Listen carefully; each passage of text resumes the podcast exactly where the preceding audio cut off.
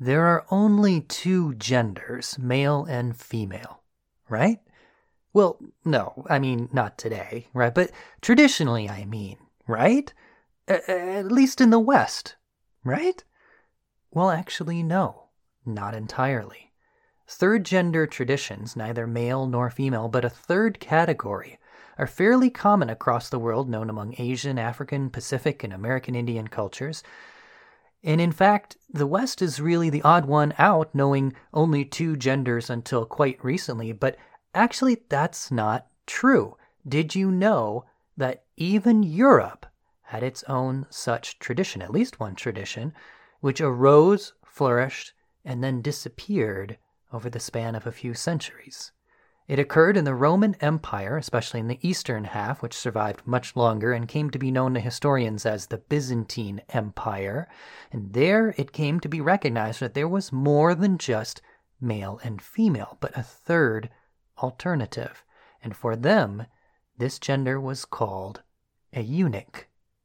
Now, third gender traditions are often quite unique in their local manifestations, and this one is no different, being centered on assigned sex males who were, for whatever reason, incapable of reproduction. Contrary to popular belief, you didn't actually have to be castrated to be considered a eunuch in Byzantine eyes. Castration was the most common way that you became a eunuch, but you could also have been born naturally sterile, for example. And these non reproductive persons came to be understood as neither male nor female, but a third gender category. Historically, they began as exotic imports from abroad, but quickly became a very local tradition, both feared and respected, reviled and adored, devilish and angelic. It's a complicated and fascinating story that's been almost entirely forgotten in European history. So, what was it like for this third gender? What was it like for eunuchs in the Byzantine Empire? How did this third gender tradition arise and how did it disappear? That's what we're talking about in today's showcase episode. I'm BT Newberg, and this is the history of sex.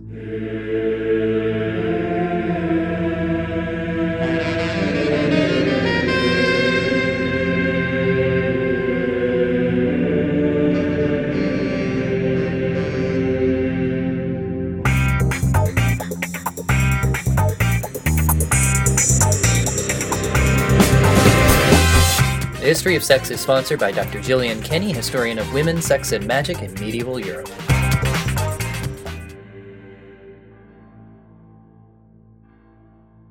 Hiya, folks. Today we've got a showcase episode coming at you from my other show, Dead Ideas. And on that show, we did have a whole five part series on Byzantine court eunuchs. So if what you hear today perks your interest, you can check out the rest of the series on Dead Ideas.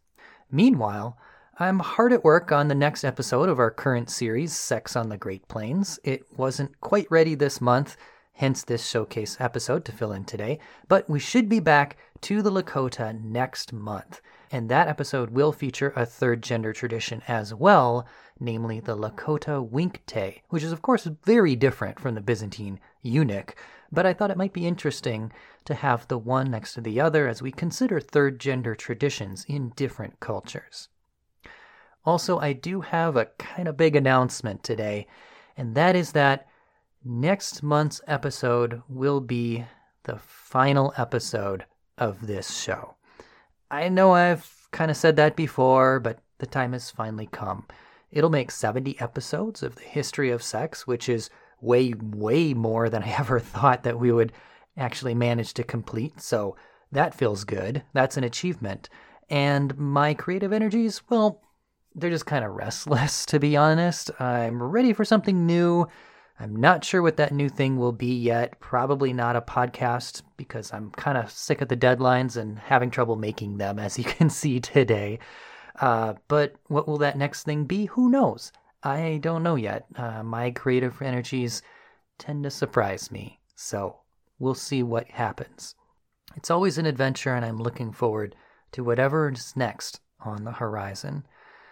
So, with that bittersweet announcement out of the way, let's get to the show. Today, we are talking about the Byzantine third gender tradition of the eunuch. What did it mean to be a eunuch? What was it like for them? And how did they arise, soar meteorically to fill some of the highest positions in the empire, and then disappear almost entirely from European history? Let's find out.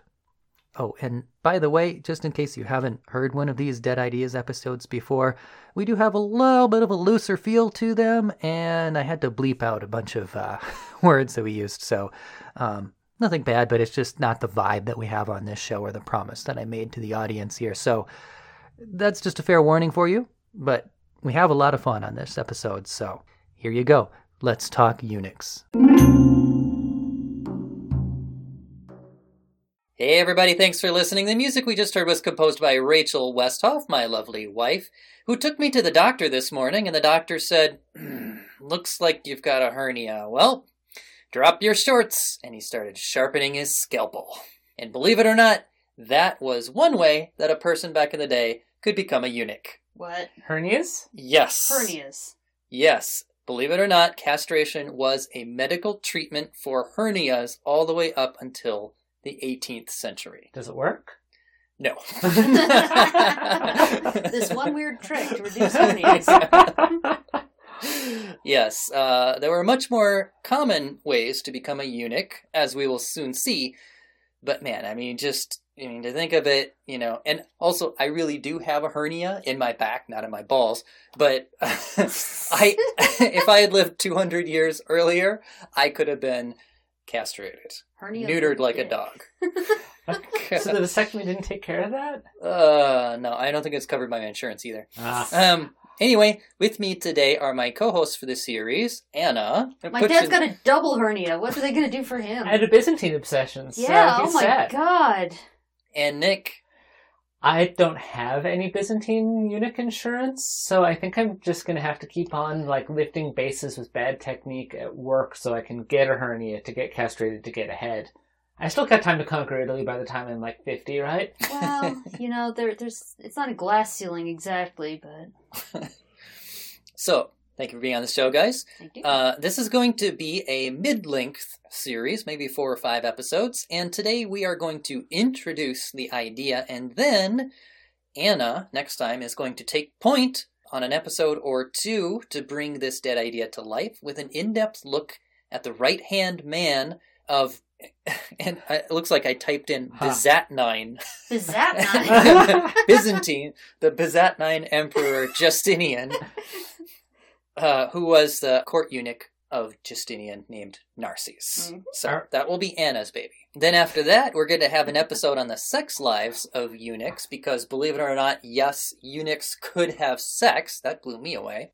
And finally, to finish out this series, we're going to have an interview with renowned podcaster Robin Pierson of the History of Byzantium series, who's going to talk to us about the connection between eunuchs and the Varangian Guard. really? Oh. Yes, the Viking bodyguards of the Byzantine Emperor. Interesting. Comparisons of mm, why each of them were employed and what they have in common in that respect. I'm looking forward to that. Hmm, yes. So it's going to be epic.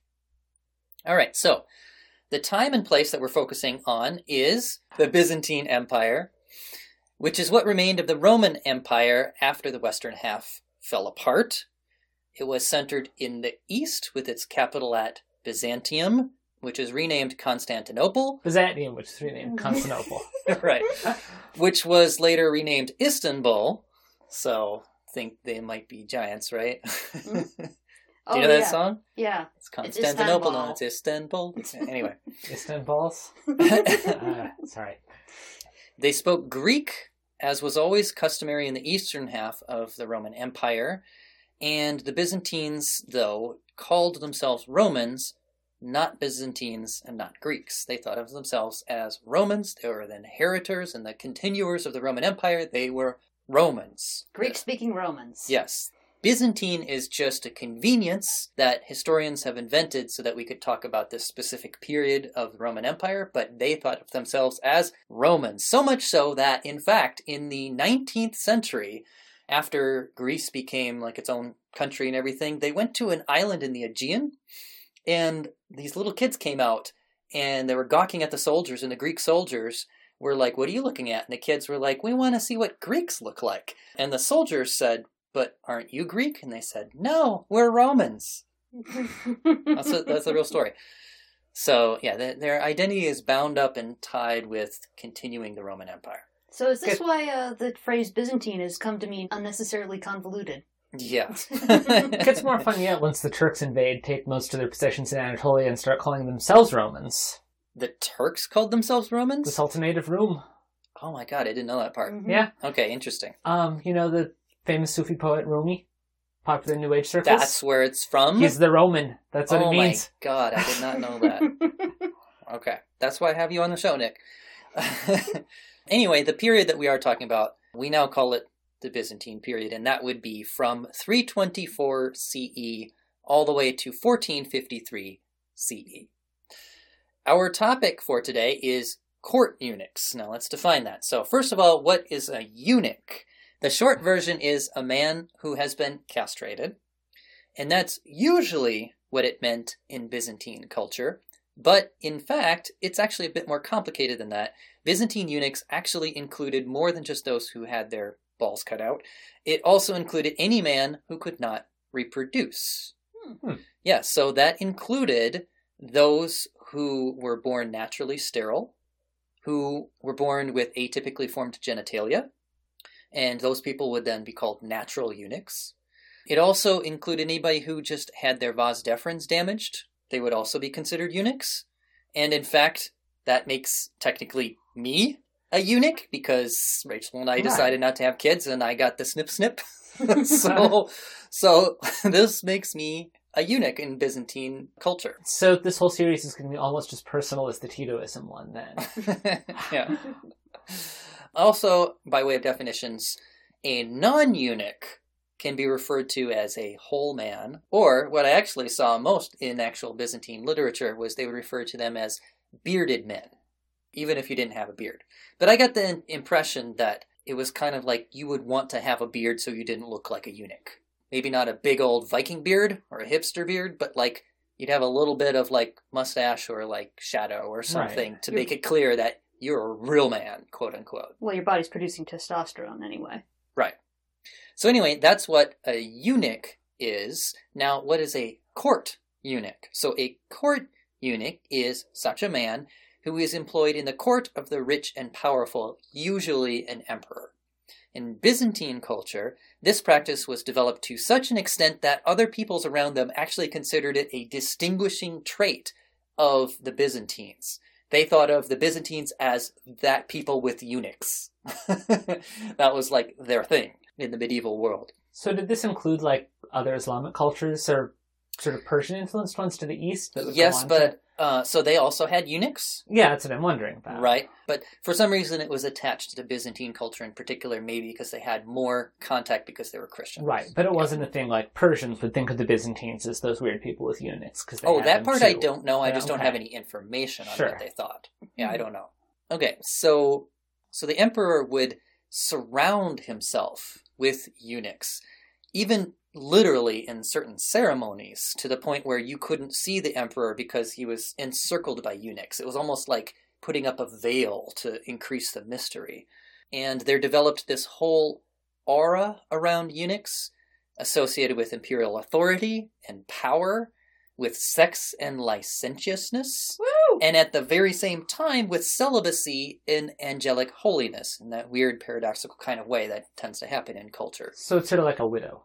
Yeah, definitely with the, the female widows, I Yeah. see the parallels. DTF, yeah. The So wait, yeah, down to. Oh, Sorry. right. Mm. So it's basically the virgin whore dichotomy for man. Yeah, it's Yeah. All pretty right, much. finally, yes, it is. finally. Yes, eunuchs are that. So they had all that going on, and in fact, eunuchs became so prevalent in Byzantine culture that, in the opinion of scholar Kathryn Ringrose, they even came to constitute a third gender in Byzantine culture. Hmm. Yes, we'll get into that. But speaking of gender, there's going to be a lot of talk today about gender and identity, which is obviously a hot topic these days, from transgender rights to, you know, people like Caitlyn Jenner. There's just a lot going on. And even, did you guys know in Game of Thrones there's actually a eunuch character? Yeah, Yeah, there's actually more than one. actually. Yeah. So. Also, there are in fact people today who identify as eunuchs.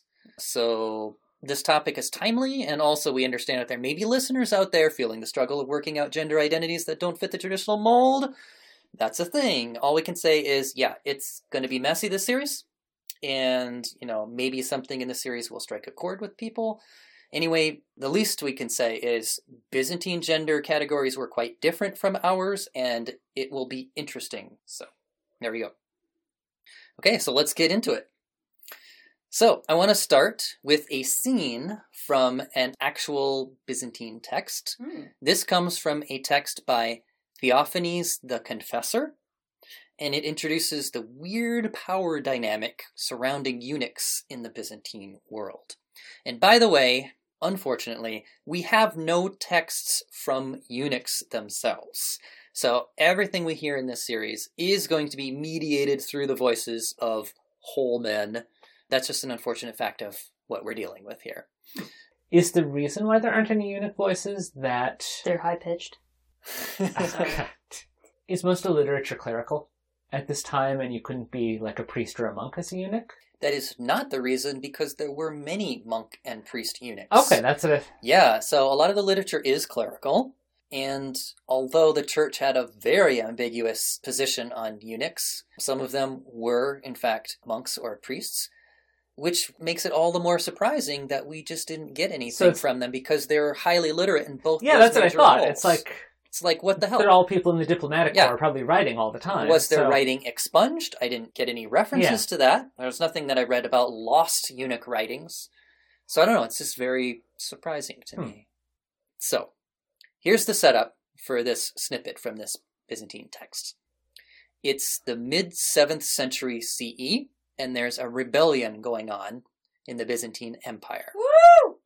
Both the rebels and the emperor are in this scene trying to enlist the aid of the Umayyad Arab caliph, whose name is Muawiyah. Mhm. The Umayyads are like a neighboring power, Muslims. The rebels send a general named Sergios, and the emperor sends his chamberlain Andrew, who is, of course, a eunuch. Okay? All right, so to quote the text When Andrew had reached Damascus, he found that Sergius had anticipated him. As for Mawias, that's how it's written here. Huh. Muawiyah is Yeah. the Arab way. As for Mawias, he pretended to be sympathetic to the emperor. Sergius was sitting in front of Mawias, and when Andrew entered, Sergius, on seeing him, got up. Mawias upbraided Sergius, saying, Why were you afraid? And Sergius excused himself, saying he had done so out of habit. So, in other words, the eunuch walks in, and the rebel Byzantine guy, just like absentmindedly out of habit, just like stands up out of respect. So that shows you something right there, Mhm. right? And then the Arab is like, "What the f- are you doing?" Yeah. it's like, and then the guy he's like, "Oh yeah, oops," he sits down. I forgot, I'm a rebel now. Yeah, that, that- that's not my. yeah, so right off the bat, we see the awkward tensions that are very revealing for the culture. Now, the Arabs also employed eunuchs, as we mentioned just a moment before, but the culture for them around eunuchs was quite different. Arab eunuchs were mostly foreign slaves, usually but not always black Africans, employed mainly to look after the harems. In some cases, later on, they got an association with guarding holy tombs, like the tomb of Muhammad, too. Mhm. In contrast, though, the Byzantines, by the 7th century, were employing eunuchs both foreign born and native, Mhm. slave and non slave, and for all kinds of courtly duties and diplomatic missions, and their status and imperial aura was so pervasive at that point in the culture that this Sergius guy just completely forgets himself and it's Right. like, oh, just jumps to his feet as if the president had walked in. Or a really weird episode of Downton Abbey. Yeah. Yeah. right.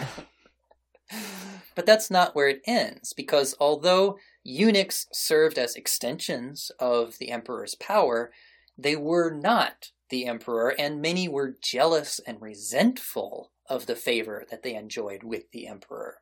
So here's what happens next in the snippet. The next day, Sergius anticipated Andrew and was seated in front of Mawius. When Andrew entered, he did not arise as on the previous day. Looking around at Sergius, Andrew cursed him mightily and threatened him, saying, If I remain alive, I will show you who I am. And Sergius replied, I'm not getting up for you, because you are neither a man nor a woman. After that, negotiations with the Arab caliph fall apart. But the eunuch Andrew does get his revenge uh, for this insult.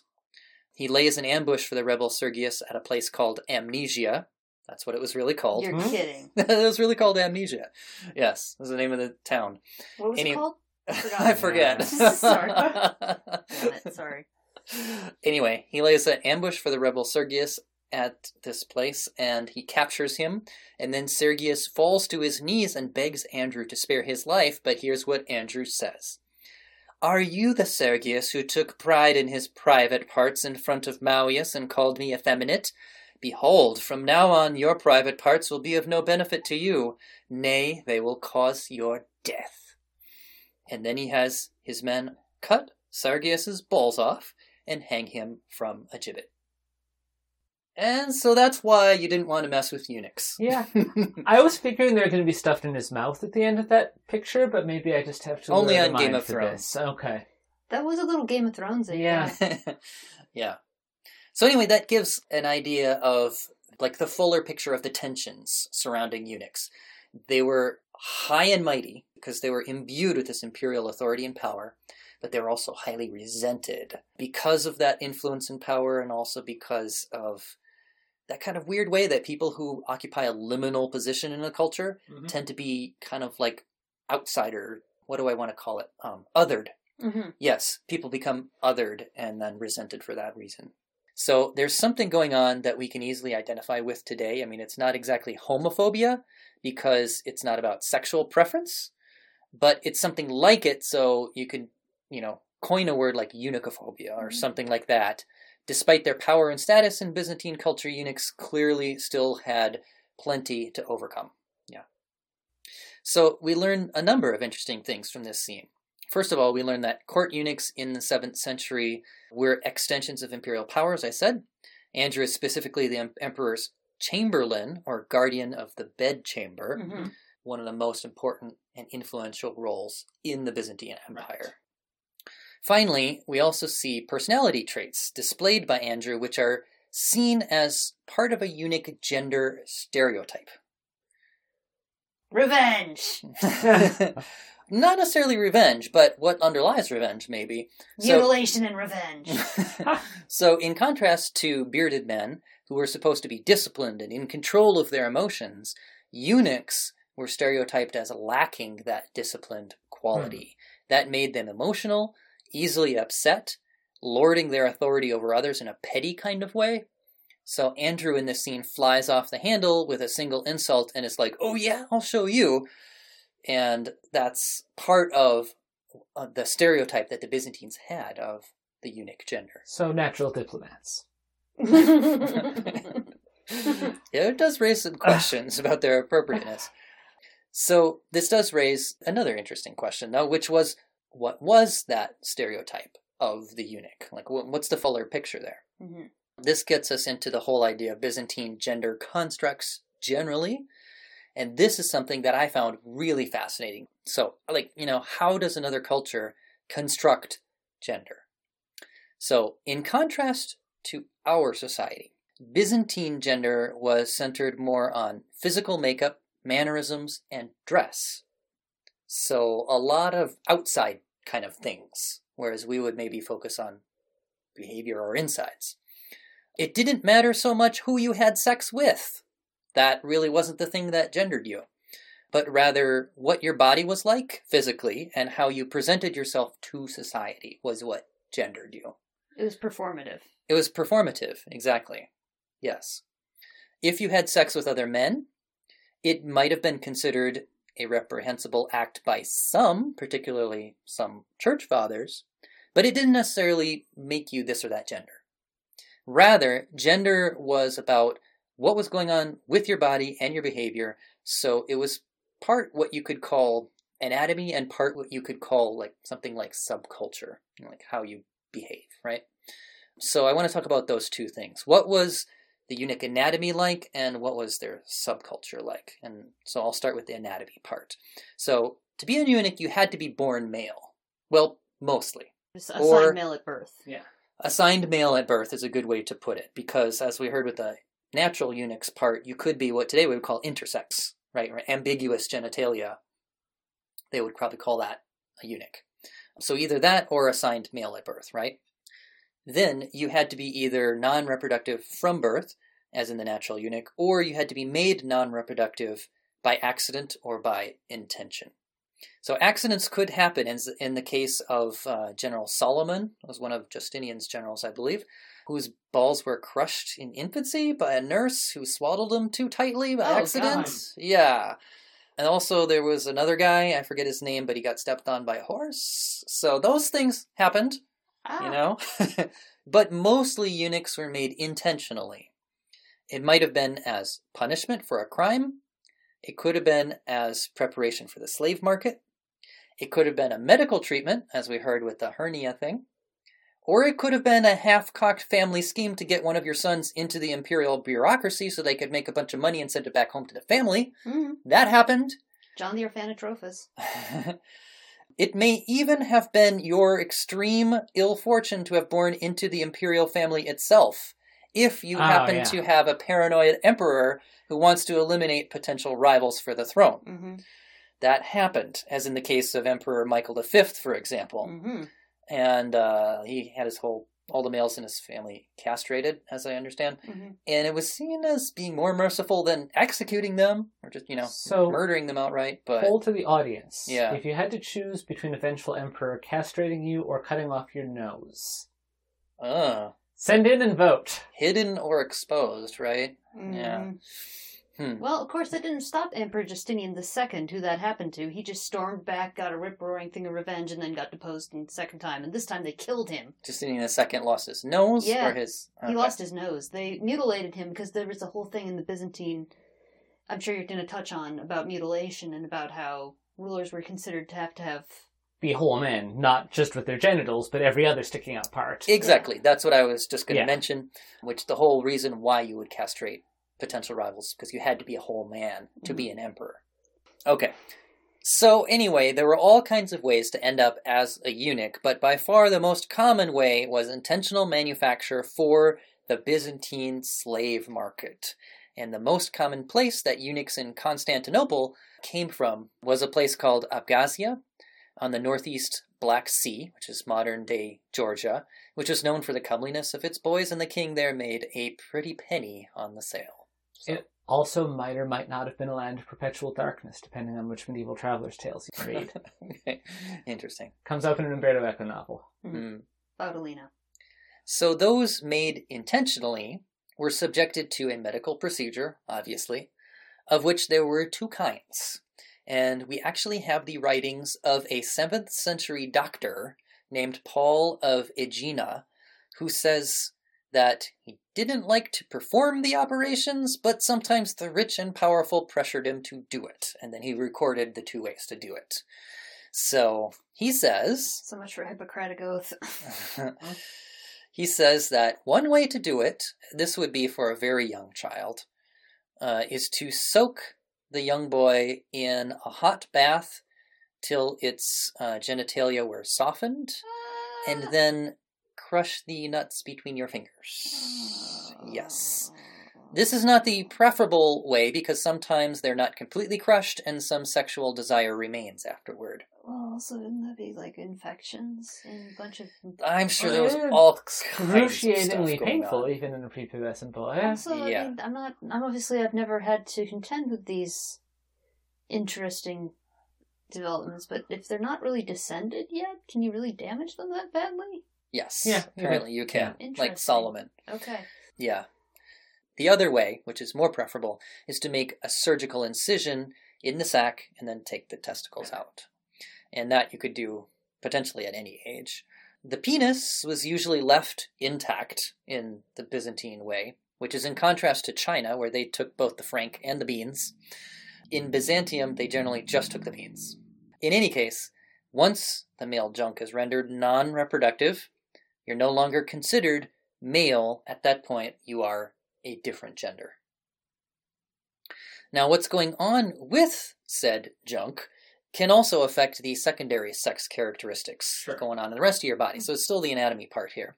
If you are castrated before puberty, your body tends to develop differently. Eunuchs were described as beardless, long limbed, feminine shaped, high voiced, with infantile genitalia, and very wrinkly skin once you get older, like you wrinkle faster.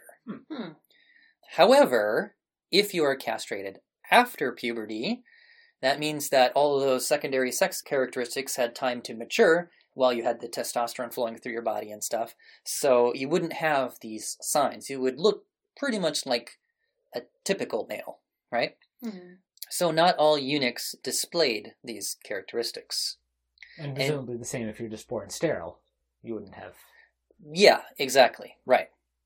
So it was actually a dividing line in Byzantine society among eunuchs. And eunuch, eunuchs who were made before puberty were typically honored and seen as preserving something pure, but those made after puberty were typically looked down upon and seen as enabling you to enjoy the pleasures of sex without any of the consequences because you're not going to be able to make anybody pregnant. Right. So, Interesting. yeah. So all of that is the anatomy part. Now we come to, you know, the culture, behaviors, that kind of part, right? The subculture. So eunuchs in Byzantine culture had a distinctive set of mannerisms and dress.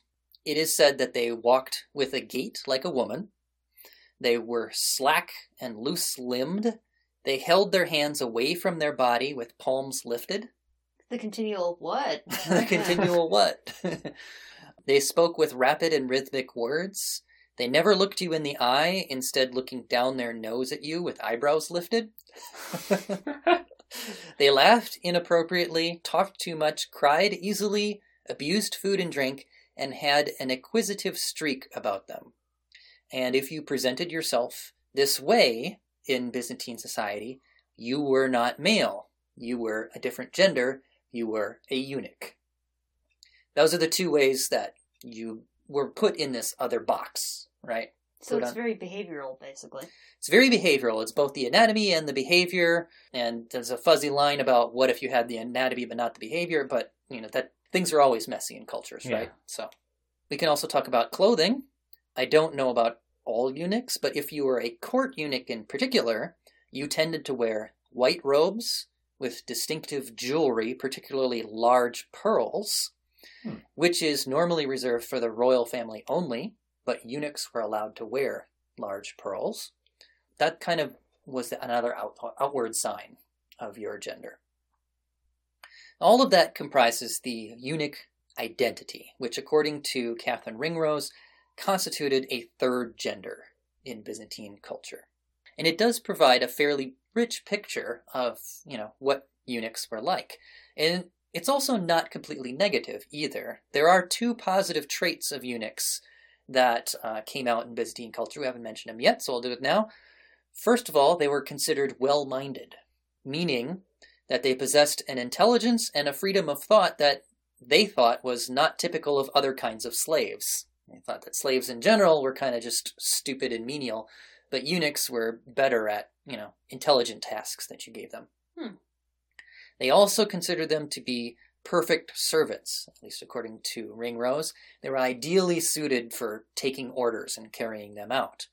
And it's that last one that interests me the most because here's the thing I can understand other cultures constructing gender differently. That we see that everywhere, right? All kinds of it's it's a cultural thing how you construct gender, so obviously you would see differences, right? Mhm. But here's the thing. Why would what's going on with your junk be a qualifying characteristic for serving in court? right? What does the one have to do with the other?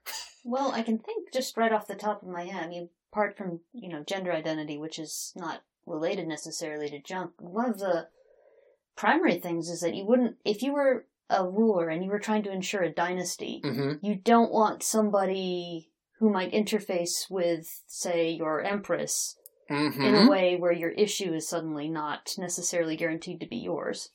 That is I mean, a good point Yeah, that we will get into. harem guard I mean, yeah, there's the the Yep. stereotype. Yeah, well, it's a stereotype, but I mean, there's the later in Byzantine history, I can think of at least one example.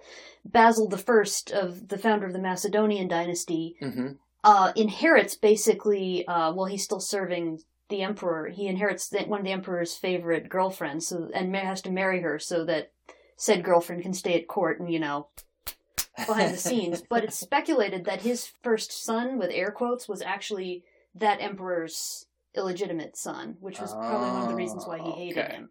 Okay. So, and that was a whole wrinkle because if that's true, the Macedonian dynasty isn't descended from Basil; it's descended from the previous emperor. yeah. And So that's a that's a whole ball of worms. Mhm. That's also a really good transition to what I wanted to talk about next, which are all of the reasons such as that why eunuchs somehow ended up in court, Right. in the court of emperors. So, and that's that's exactly where we're going with it. So, let's talk about that now. So, many different cultures throughout history have employed eunuchs at court, not just the Byzantines. They go back as far as ancient Egypt. We think they had them. They also probably had them in Assyria. Persia had them. Even Norman Sicily had them. The Muslim caliphates in the Ottoman Empire were famous for them, and so was Imperial China, who actually kept court eunuchs all the way up until the 19th century. There's something about these strong, centralized, autocratic empires that seem to find eunuchs like useful or attractive in some way as servants and court staff. And it's like, why? Right? So, what I want to do now is go through late Roman and Byzantine history and trace the development of eunuchs in that specific culture. And along the way, we're going to get a clearer picture of why they ended up surrounding the emperor like angels around God. And I'm going to be following mainly historian Shaun Tougher for much of this part. So, to start with, Roman culture before the Byzantine period did not look favorably upon eunuchs at all. Eunuchs were known from foreign peoples, and also they were known within the empire from radical cultists, particularly the priesthood of the mother goddess Cybele, Mm. whose priests would whip themselves into a frenzy and then castrate themselves in imitation of the goddess's consort Attis. And this cult came, supposedly at least, from Phrygia and was officially adopted into the Roman Empire in 218 BCE at the advice of oracles, but it never really quite felt Roman. It always felt like those people, kind of like how Hare Krishnas might feel in Western culture today, that they just they always seem other. You know what I mean? So eunuchs were weird. They were not just weird, though, from the Roman perspective, but actually, in the Roman eyes, an offense against nature. With a culture as patrician as the Romans were, family lineage was everything, and cutting off the ability to carry on the family line was a downright insult to, you know, their whole way of life. It was strictly illegal for Romans to be castrated, other than for medical reasons. So if you were going to have eunuchs, they had to be foreign born. However, that did not stop the Romans at all from importing said foreign born eunuchs as slaves. To lift their heavy objects so that they wouldn't get hernias and have to become eunuchs themselves. Uh, that's a good connection. So why would why would they do that other than to have them lift heavy objects? Um, well, see, here's the thing: eunuchs, being so foreign to Roman culture, were exotic, and so they were special, and they were expensive, and so they were luxury goods. Mm. And so they came to be seen in this way as status symbols. So buying a foreign eunuch slave was conspicuous consumption. it's like having a Japanese vase if you're Victorian, or Yeah, it's a lot like that. You showed off your wealth by being like, Have you met my foreign eunuch slave? You know, just like, Have you seen my Japanese vase? It's, yeah, there was a status symbol. Please don't knock over my slave. I put it on a pedestal. Oh damn. Um, or, or I think of like an American being like, "Would you like a Cuban cigar?" Yeah. Because you know it's like a status symbol that you can get Cubans during the embargo. You know. Secondly, the other reason was what you were saying. They were thought to be safe to have in the household around your women folk. They were seen as lacking sexual desire, which was usually true, at least of those who were castrated before puberty. I was going to ask if that was sort of a line. Mostly. Yeah. It wasn't always true. Even if you were castrated before Sure. puberty, sometimes some sexual desire remained. But for the most part. But at minimum, anyway, even if you did have sexual desire, at least you couldn't knock her reproduce, up, yeah. right? You couldn't reproduce. So, in that sense, you were safe. And so, basically, even if you know you were relatively okay with in private knowing that somebody might be you know doing the dirty with your woman, the public wouldn't find out because she wouldn't get big with child. You know what I mean? You wouldn't be a publicly a cuckold, hmm. and that was very important. Face was very important to the culture. So eventually, it became a mark of status for any wealthy family to have a eunuch slave as your chamberlain, your guardian of the bedchamber, specifically. In fact, it became so prevalent that if you were a chamberlain and you were not a eunuch, people just kind of assumed that there was something a little fruity about you. Finally, there was the idea that eunuchs were more loyal because they were outsiders. The fact that eunuchs were foreigners and generally kind of disgusting to Romans meant that they were socially isolated. Is this the Varangian guard hook later on, partly? It may be. They were socially isolated because they had no one else to depend on except their master.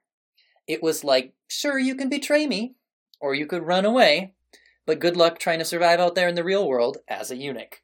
So you're probably going to stick in my, you know, household. Right. So they were seen as more trustworthy for that reason. So that was how the eunuch thing got started in the early to middle Roman period in a culture that found eunuchs weird and foreign and kind of gross and an insult to nature. It got planted that way. They were almost all foreign slaves, although you might be a freed slave. That was fairly common for Romans to free their slaves. Sure. So you might have you might achieve independence, but you usually started out as a slave, and it was usually about status display and conspicuous consumption that brought you into the empire. Now, a weird stroke of luck befell the eunuch when the Roman Republic became an empire. Before, politics in the Roman Republic was all about public display in the Senate of the many different patrician families and kind of like having influence with the public.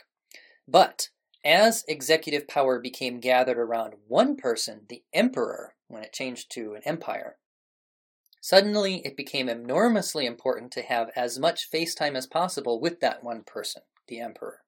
And who has more face time with the emperor than his own household staff, which by this point is typically full of eunuchs? Mhm. So the late Roman period saw eunuchs rise from just household slaves to household slaves with benefits or freed slaves, but basically you get the idea. Now, as we move into the Byzantine period, as the emperor begins to withdraw from public life more and more and become kind of a secluded figure operating from his own household, his eunuch staff becomes even more important. Now, not only do they get the most face time of anybody, but they also get to control who gets in or out of the household to see the emperor. So they become the gatekeepers of politics. So eventually, they're some of the highest status officers in the entire empire. They get filthy rich taking bribes from people who want to see the emperor. And they acquire such an authority and aura of power that they begin to be seen as extensions of the emperor himself. So that is the trajectory of the meteoric rise of eunuchs from weird slaves, foreign born, to the most some of the most influential people in the Byzantine Empire.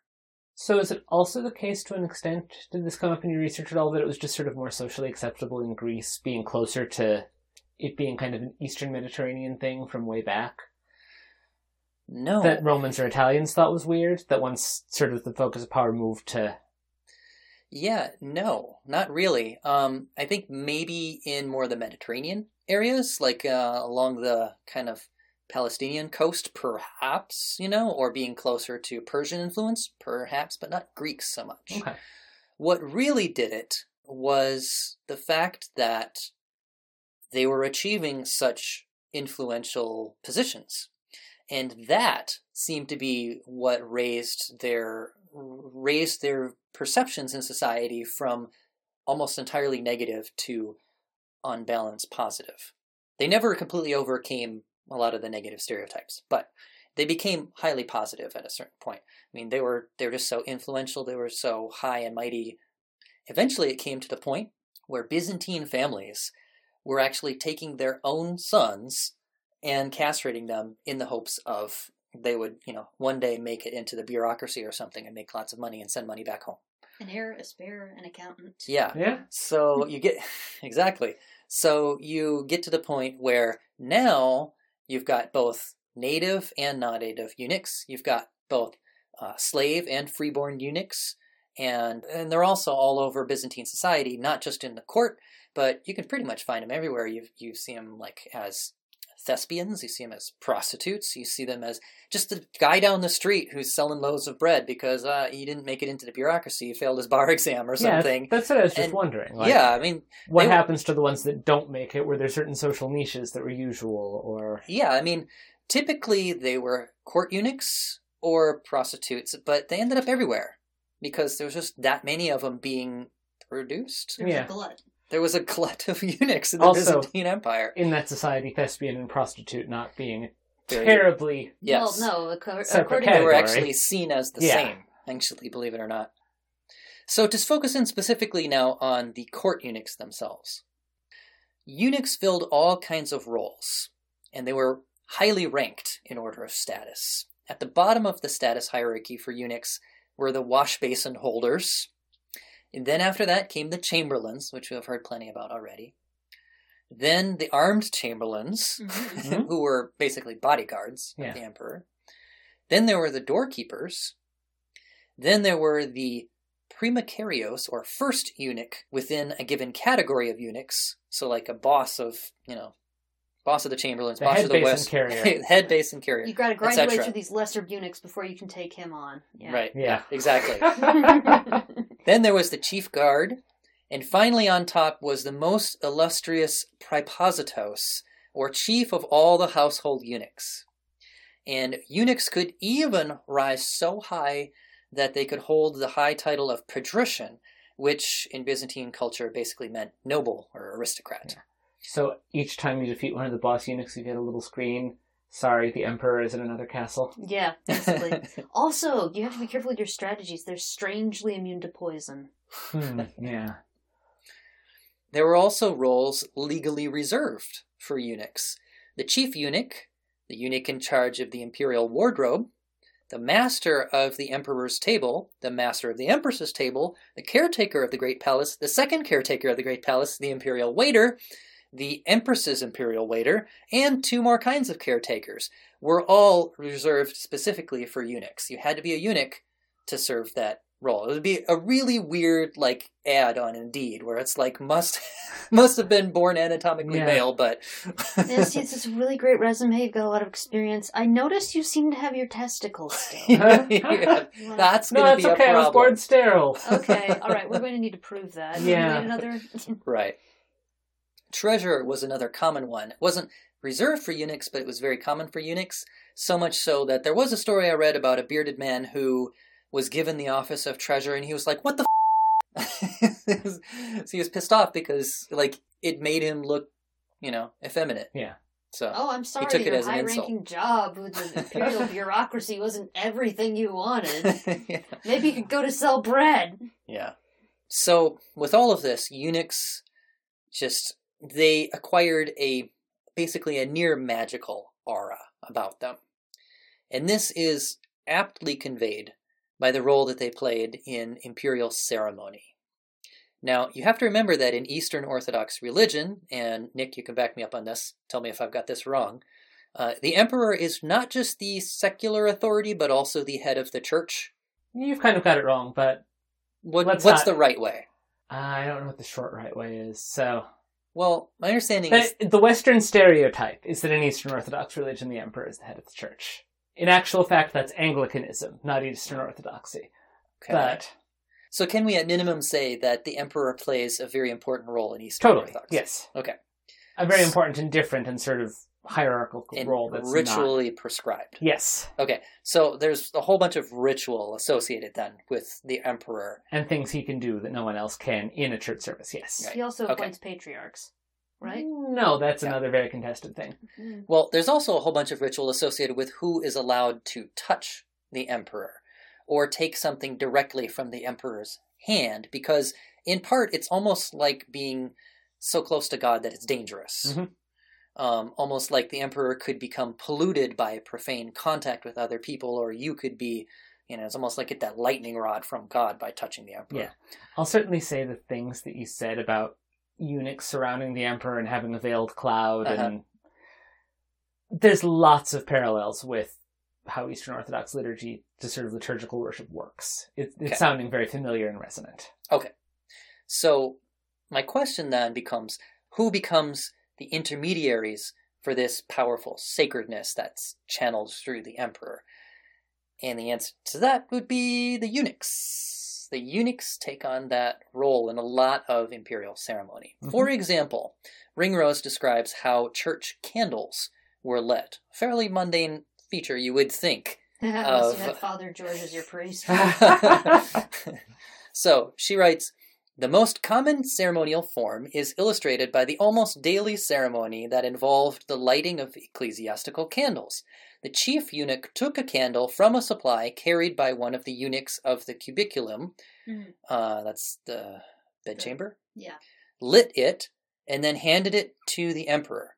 When the emperor completed the part of the ceremony requiring candles, he handed the candle back to the chief eunuch, who passed it to a lesser eunuch, who then placed it in a ceremonial candle holder. So it's almost like there has to be this like step down, like an electrical transformer kind of thing, Mhm. to mediate this power.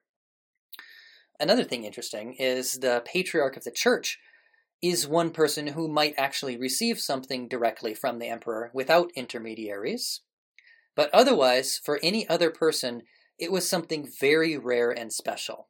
Those granted a very high rank might receive their badge of office directly from the emperor's own hand, and if they did, it was like, holy sh! Right. you know, this is direct from the emperor. It really had this numinous quality about it. He hands you something metal and he scuffs on a, a woolen carpet without meaning to, and you get a shock in your first second. You're just like, You're like, it's real. Other things. Eunuchs also spoke for the emperor in many ceremonies. They were the only ones allowed to witness the emperor's crown being put on or taken off. Hmm. You could witness the emperor without his crown, but no one was allowed to see you put it on or take it off except for eunuchs. When the emperor went about inside the palace, he was typically surrounded by eunuchs. And in one ceremony for being outside the palace, it literally prescribes the emperor being completely enclosed by a circle of eunuchs, like we mentioned before, um, almost like a veil, like an enclosure of a shrine, like of the Holy of Holies, Mhm. almost. So that is just how high the eunuchs flew in Byzantine culture. From humble origins as foreign slaves employed literally because everyone despised you, and they could only survive by staying loyal to their master. They reached the highest echelons of political power and influence, and beyond that, even into the quasi spiritual realm, finally acquiring such an aura of purity that they were practically angels on earth, it seemed like. Other fun fact, even in traditionalist Catholic liturgy, if a Mhm. bishop shows up to your church, there are still people that have to put on and take off his clothes. it's in very specifically prescribed formal ways. That makes sense. And this but it is- He doesn't have to basically be has eunuchs. chamberlains. Yeah. Well, they have to be celibate. Okay, well, there's So- a connection. Wait, wait. So they they can't just be deacons doing that?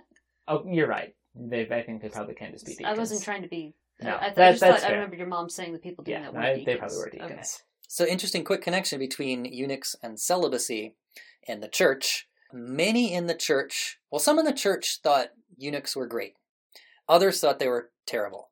And the connection with celibacy for the ones who thought they were terrible, they thought that a eunuch, although celibate, theoretically, it was not the right kind of celibacy.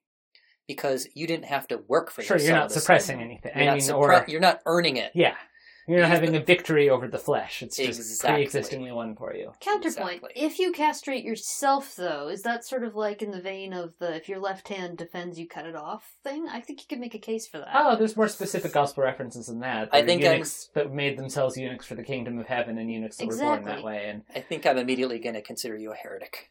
So, well, Just now? Just now? It's still kind of squibbly whether Origen, who did that literally and cut off his own junk, but was also a terribly important early church father, exactly. no one seems to even agree whether he was a heretic or not. So, So Origen's is an interesting one because yes, he cut off his own junk. He made himself a eunuch, um, and then later he ended up arguing theologically that the whole thing in the Bible about eunuchs for the kingdom of heaven should be taken metaphorically and Yeah. not literally. so it was a it little didn't too help. My, it didn't help my hernia, guys. yeah. and he occupies a weird and liminal and oddly gendered place in church history. So there you go. So the last thing we have to talk about today: how did this dead idea die? The twilight of the eunuchs. How did these angels fall? So, how did the Byzantine eunuchs disappear? that sounded like a tagline for a SquareSoft. oh, what? Twilight All of the Eunuchs. How did- colon. How How did did these angels fall? See, my whole time, once you one slip of the mouth, Brandon did earlier, I've just been hearing the WWE wrestler, the eunuch from Munich. eunuch from Munich. All right. Sorry. Nice. Um, That's staying in.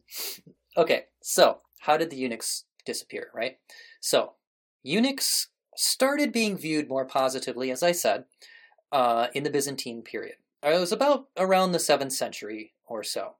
They reached the height of their ascendancy around the 11th century and then began to decline in the 13th century, with the last known Byzantine court eunuchs disappearing in the 15th century.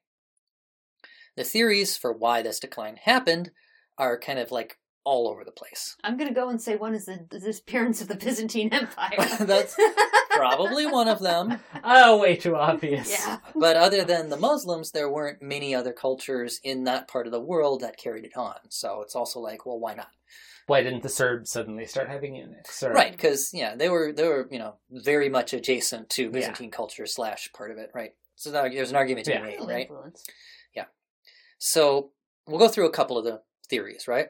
One reason may be that the Byzantine capital, Constantinople, was captured by the Fourth Crusade in the 13th century. Mhm. That seemed like the obvious one to me. Right. So, first of all, it's like, well, why would Christians go on a crusade and Oh, oh, and have- then, I have a- then I conquer a lot of Christian city? this. I have so many feelings about this. So, of course, the, the Catholic Christians consider the Eastern Orthodox to be fair game for a crusade. So, It's, Doge Enrico Dandolo is a f- that's why.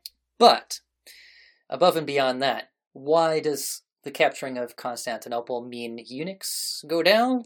Well, the thing was the court then had to be moved, and that just disrupted everything. It disrupted the status quo and allowed an opportunity for, you know, eunuchs to no longer necessarily fill those same roles. Maybe the roles weren't there or Yeah, other I mean- people got a foot in. There was an interregnum of a whole generation when they the Yeah, they Byzantines went off weren't to in Constantinople. yeah. Yeah. and then Yeah. I'm assuming they never really quite recaptured the same Oh no, no, it was swagger. But Constantine the Eleventh, it was like just sort of card tables, basically. Yeah, That's where the eunuchs were sitting at Yes, the card table yes, at the- that the- family gathering. Yeah, it was. It was like The kitty table. the one who sets up the emperor's um, Lunchables. Basically, that's what.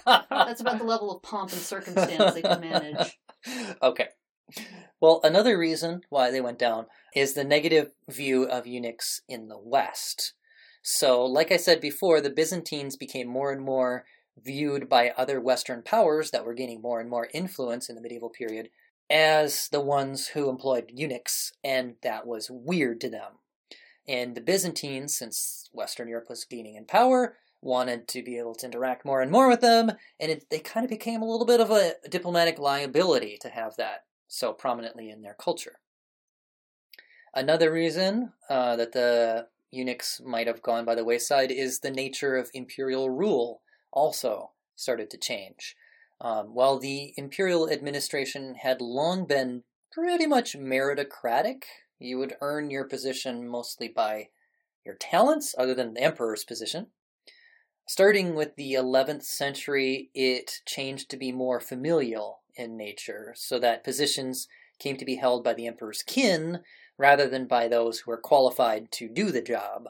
And that kicked out a lot of the eunuchs because, you know, their positions were given to other kinds of people. mainly. Unless your relatives were, you did get them to the relatives, but they had you castrated. Right. I mean, where the where in the Venn diagram where both kin and eunuch overlapped, you would still have eunuchs. But for the most part, it was starting to go with your family members Mhm. rather than, yeah. And the final reason why they might have uh, disappeared was because of changing perceptions. Eunuchs had been seen as trustworthy for all the reasons that we discussed, but after enough scandals involving eunuchs, people just finally kind of got wise to the game, realized they were people just like anybody else and subject to temptations just like anybody else. And so they lost their holy aura as these trustworthy, loyal servants. Eunuch scandal is going to be a future episode, right? I think it's a game show. I think that's a Well, it ought to be. JRPG dating sim, actually. Yeah. Eunuch scandal. How did these angels fall?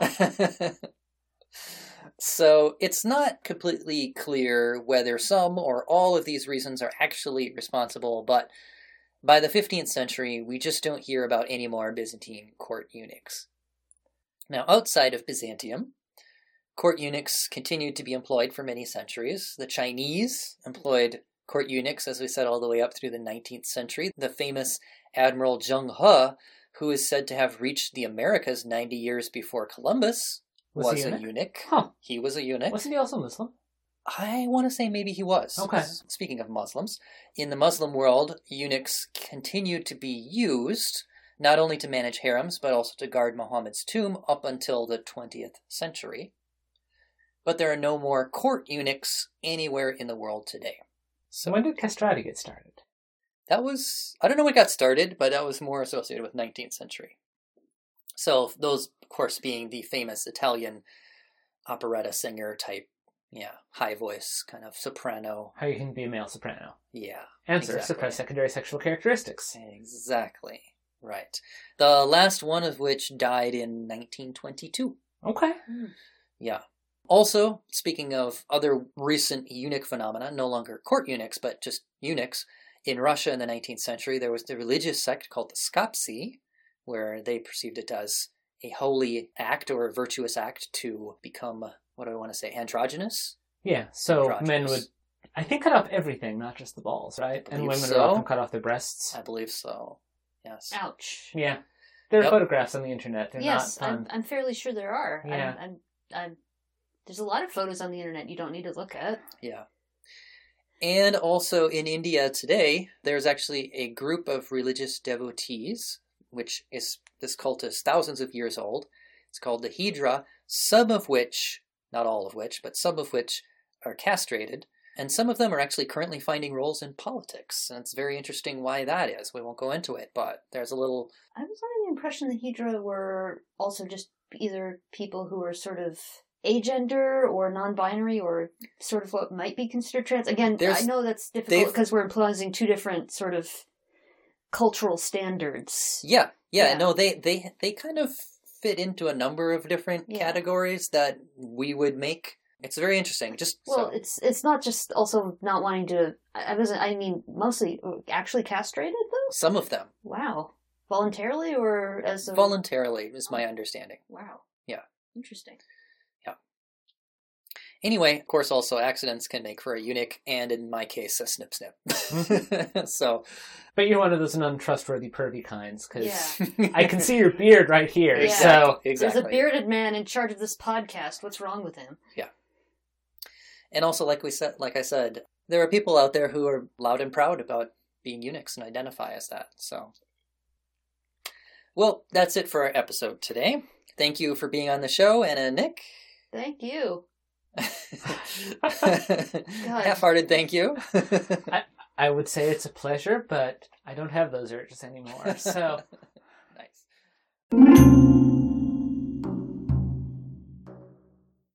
Well, that's all we've got for you today, folks. If you want to hear more about Byzantine court eunuchs, check out the rest of the series on Dead Ideas. If you've enjoyed this show and want to express your support, you can do so by subscribing, rating, and reviewing on Apple Podcasts or wherever you get your podcasts. Or you can pledge on Patreon, where $5 a month gets you a portrait drawn in the time period and culture of your choosing. The portraits will continue, by the way, even though the show is ending. And all patrons get access to the full backlog of episodes ad free for both my shows, Dead Ideas and The History of Sex. So if you're thinking of becoming a patron, you will gain those perks the backlog as well as portrait. If you are a current patron, you are welcome to discontinue. No hard feelings. In fact, that's what I expect that most people will do. Uh, I appreciate that you've been with me as long as you have. So thank you so much for your support. Or if you're a current patron and you choose to continue, well, you will continue to get access to the backlog of ad free episodes and you will earn a new portrait each 12 months that you stay on. So it's entirely up to you.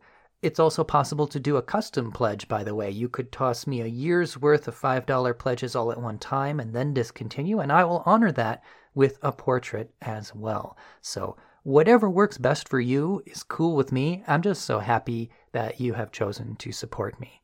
And also, I really just love doing the portraits, so send them my way. I love it. I will draw you as a white robed, pearl necklaced eunuch surrounding the emperor like an angel around God or whatever you want. I'll make you look awesome, I promise. Just go to www.patreon.com slash btnewberg. That's patreon.com slash btnewberg. All right, folks, I'll see you next time. I'm BT Newberg, and this is the history of sex.